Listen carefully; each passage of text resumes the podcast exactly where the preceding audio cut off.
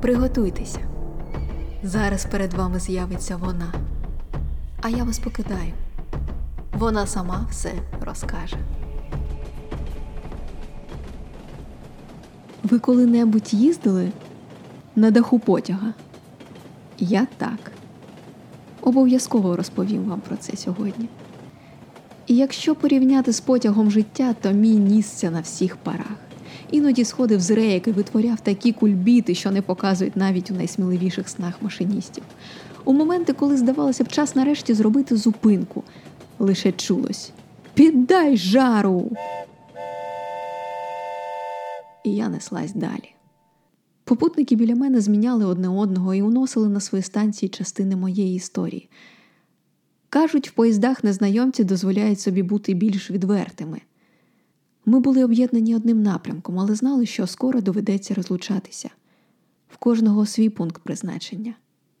Ви сідайте зручніше, замовляйте чай з цукром і слухайте, як стукіт коліс переносить нас у Київ кінця 19 століття.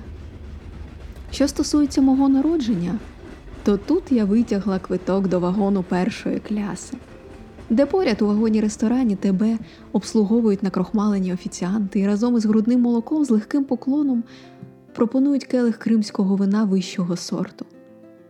Київ 1894-го. Тут, 9 вересня, я народжуюсь у сім'ї князя Євгена Трубецького. Я жвава дитина, непосидюча, але з гарними манерами, як і належить аристократам, з прямим зацікавленим поглядом і довгим, довгим волоссям. І от ми їдемо прямо по центру Києва, по Думській площі. Обережно, не розпускайте чай. Бачите мене? Дівчина з косами і в світлі донедавна сукенці я ховаюсь від няні серед павільйонів з фруктами, бо посадила велику пляму рівнісінько по центру, і до мене долітає її оклик Христино! І ми в'їжджаємо прямо до весняного ботанічного саду. Я біжу так швидко, що нянечка геть не встигає за мною, а я намагаюсь наздогнати яскравого метелика і, перечіпаючись, майже падаю. Христино, знов ти кудись втрапиш, зачекай. Але збиті коліна для мене ніколи не стояли на заваді вивчення світу. Позаду йдуть тато і його брат, дядько Сергій Миколаєвич, і, як завжди, обговорюють Платона, Аристотеля і Канта і ще багато незрозумілих мені речей. Часто до мене доносяться уривки їх бесід. Нет, Евгений, ты не понимаешь. Культура должна быть единой, общерусской. Украинская культура провинциальна, тщеславна і посредственна.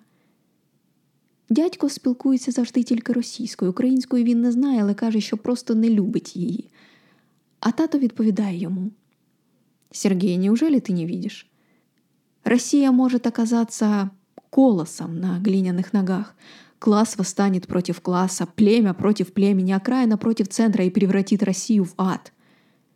Тату, то Росія це ад? Перериваю я їх. Христино. Правильно казати пекло. Дядько на це тільки невдоволено цокає язиком. Так, ви все правильно зрозуміли, мій дядя, не самих чесних правил. Сергій Миколаєвич Трубецький українофоб і палкий шанувальник російської культури. Доволі відомий, як іронічно, що його племінниця стане борчиною за українську культуру.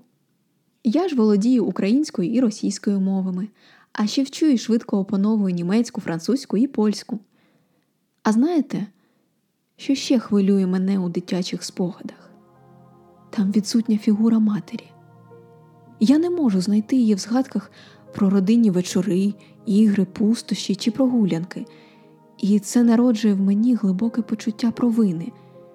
Ніби через мою норовливість мати лишила мене в стороні, віддаючи перевагу іншим, більш слухняним дітям. Іноді я бачу її фігуру напівпрозорою, розгубленою. Вона стоїть на розі двох вулиць і дивиться через мене. Мамо, хто ти? Не відповідає. А до неї підбігають троє дітей. Мене серед них немає. Ось вони всі бачите? Їх обличчя розмиті, як ніби дивишся через запотіле вікно свого купе, на проводжаючих людей на пероні. Вони залишаються там, а ти їдеш далі. І ми з вами теж. Наш потяг тепер грюкає по хрещатику. Тут ви бачите князівну Трубецьку, тобто мене, що під стробом скаче по дорозі з портфелем. Я майже випускниця класичної гімназії, згодом збувається моя мрія. Я вступаю на медичний факультет Лозанського університету і проходжу в Швейцарії повний курс навчання. З мого зеленого рідного Києва їду до країни, що і в майбутньому стане моїм прихистком. Родина моя в цей час перебирається до Москви, і по закінченню університету я приїжджаю до них. І це місто ніколи не стає мені хоча б трохи близьким. Воно холодне і сіре, воно тисне не як тугий корсет, а як наче ти стоїш між двома стінами і біля кожної можуть розстріляти. Такими були два режими царський, що вже падав, і більшовицький, що скоро розгорнеться. Але тут я знайомлюся з князем Ніколаєм Павловичем Долгоруким. Знайомимося ми на фронті. Він генерал, а я медсестра у військовому шпиталі. Де мені ще бути під час війни з моїми знаннями і енергією? Окрім поранень, люди страждають через епідемію іспанського грипу, тому роботи безкінечно багато в моєму бажанні бути потрібною.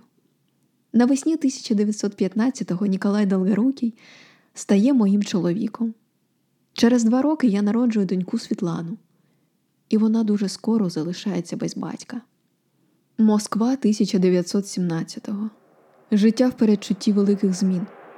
Вагон мого потягу, де вдовіла я їду з плачучою донькою, на всьому ходу несеться назустріч так званого опломбованого вагону, яким до Російської імперії прибуває вождь революції, організовує жовтневий переворот і криваво посміхаючись, очолює створене пекло, на яке, як і передрікав батько, перетворюється ця країна.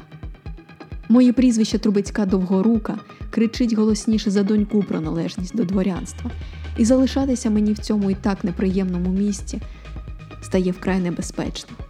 Більшовики наступають на п'ятий, і ми біжимо у Київ. Тут я звертаюся до давнього знайомого. Ви теж його знаєте. Симон Петлюра. Він, знаючи мій характер, пропонує взяти вигадане прізвище Скачківська. І сам з тих пір стає для мене своєрідним янголом-охоронцем. І буду з вами чесною, серед усіх прізвищ, які я встигла поносити за своє життя, це так і залишилось найближчим. Як ви розумієте, бути втікачкою і постійно ховаючись трястися від страху не в моєму дусі. Вже на початку 1918-го я, Христина Скачківська, вступаю на службу до української армії, а згодом і до лав січових стрільців, медикиною у корпус Євгена Коновальця. І вперше за багато часу я відчую себе на своєму місці. Я допомагаю людям, яких вважаю своїми. Я можу розмовляти мовою, яку люблю, я захищаю українську державу. І тут знайомлюсь з полковником Романом Сушком на прізвисько Січ. Хтось міг би засудити мене через мою активність, і так і робить. Жінка дозволяє собі не вмерти від горя після втрати чоловіка, дозволяє собі піти на війну, маючи на руках немовля, і разом із цим дозволяє собі жити далі. Я вирішую жити. Мені лише 24, я вже маю досвід війни, втечі від переслідування і маю підстави вважати себе досить удачливою людиною. Вірю, що найбільшу небезпеку я зможу проскочити на повному ходу. Просто треба рухатись як можна швидше. Піддай жару. В 25 я стаю Христиною Сушко. Ми одружуємося з Романом. Він сміється. Ну, все, жінко, тепер ти більше не скачківська. Зупинись хоч на хвилинку. Відпочинь, народи мені сина. Ха, ніби народження дитини можна назвати відпочинком, і ніби мене це колись змушувало зупинитись. Він погано розуміє, з ким зв'язався.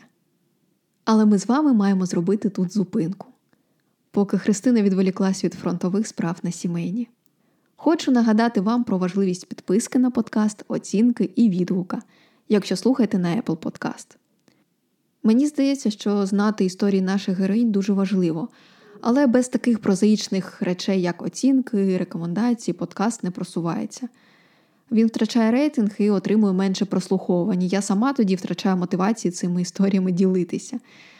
І якщо вам цікава моя праця, можете також підтримати мене, написавши в інстаграм, який так і називається FemFiction. Там я часто публікую щось цікаве пов'язане з героїнями і не тільки. А тепер поїзд Христини вирушає далі. В 5 червня 1919-го. Бій під малою Салихою. Я рятую кулемети, щоб наша зброя не дісталась ворогу. І чую від товариша Христино, біжи! Але вже пізно. Більшовик на коні хапає мене за волосся і не відпускає. Так і волочить за коси декілька верст, що здаються мені нескінченною дорогою люті і болю. І раптом я пригадую свого дядька.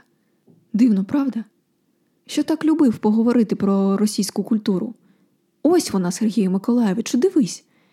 Скажений росіянин на коні тягне за волосся по землі жінку. От і вся культура. Подобається? Ой, чи як правильніше?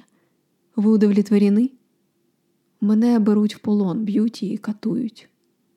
Ви допивайте свій чай, бо вже остигнув, мабуть. Все вже в минулому, ось я перед вами жива. Мене везуть в потязі з купою більшовиків, але чомусь вже не страшно. Я просто знаю. Треба вибиратись. Вирішую діяти так швидко, щоб не встигнути засумніватись. Через вікно втікаю на дах, не помічаючи, як здираю нігті і шкіру на пальцях, тримаюсь з останніх сил. І коли поїзд сповільнюється, зіскакую, кочусь перекидом по землі, а потім, не відчуваючи болю, не оглядаючись, біжу, біжу, біжу крізь відчуття, що ворог знов хопив мене за волосся.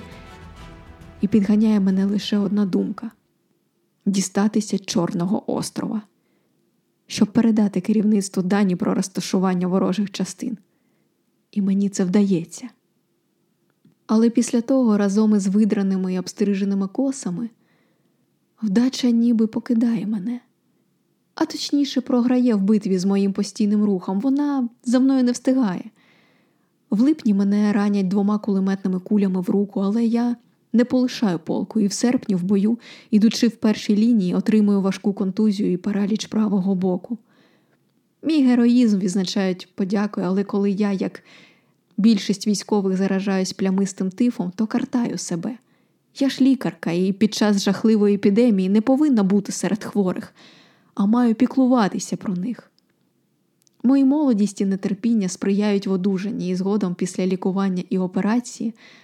В 1920-му я народжую дитину. Чоловік просив сина, та я все роблю по-своєму. Доньці ми даємо ім'я Романна, а я часто називаю її маленькою січчю. І думаєте, тепер я заспокоююсь і йду з головою звичайні клопоти? То ви ще недостатньо добре мене знаєте. Того ж року я повертаюсь в армію, бо не можу інакше. Тут я потрібна, тут мої друзі, тут моє життя. І я відчуваю його так гостро, що неможливо дихати, бо одна куля в бою під пергою потрапляє мені в легеню, а друга в живіт.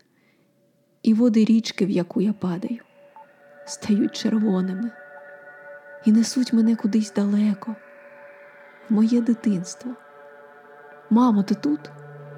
Напівпрозора жінка дивиться на мене через товщу води і нахиляється ближче. Ось зараз, зараз я зможу розгледіти її обличчя. Я намагаюся випливти на поверхню. Як звуть, пам'ятаєш?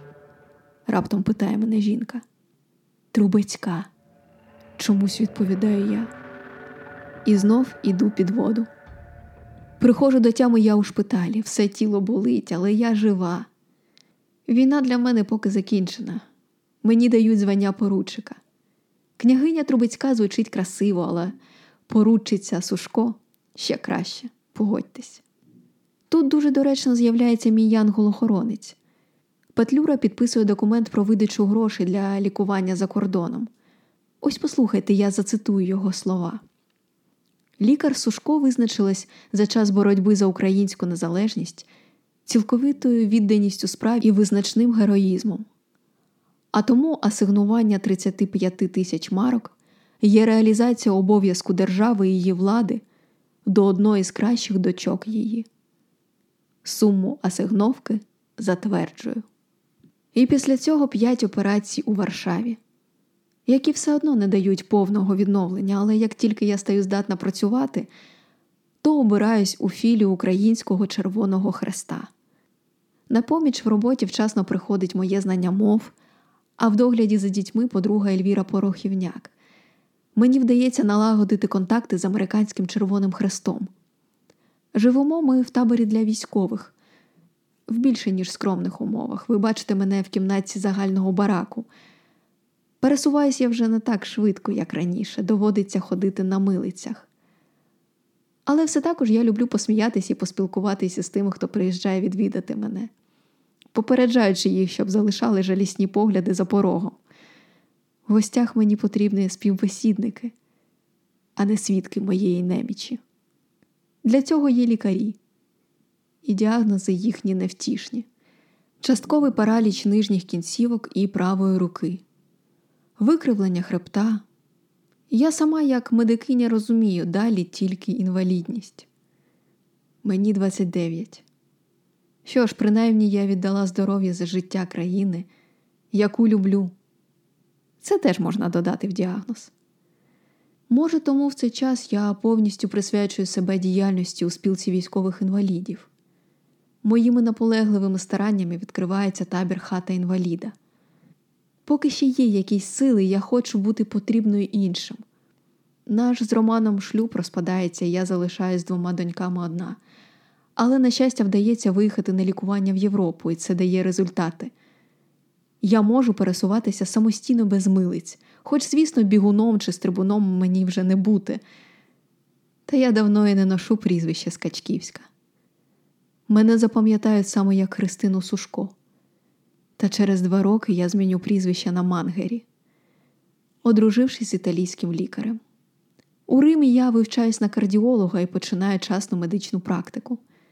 Цей шлюб також розпадається, чи то я обираю не таких чоловіків, чи то вони очікують від мене чогось іншого. Але в будь-якому разі я звикаю розраховувати лише на себе.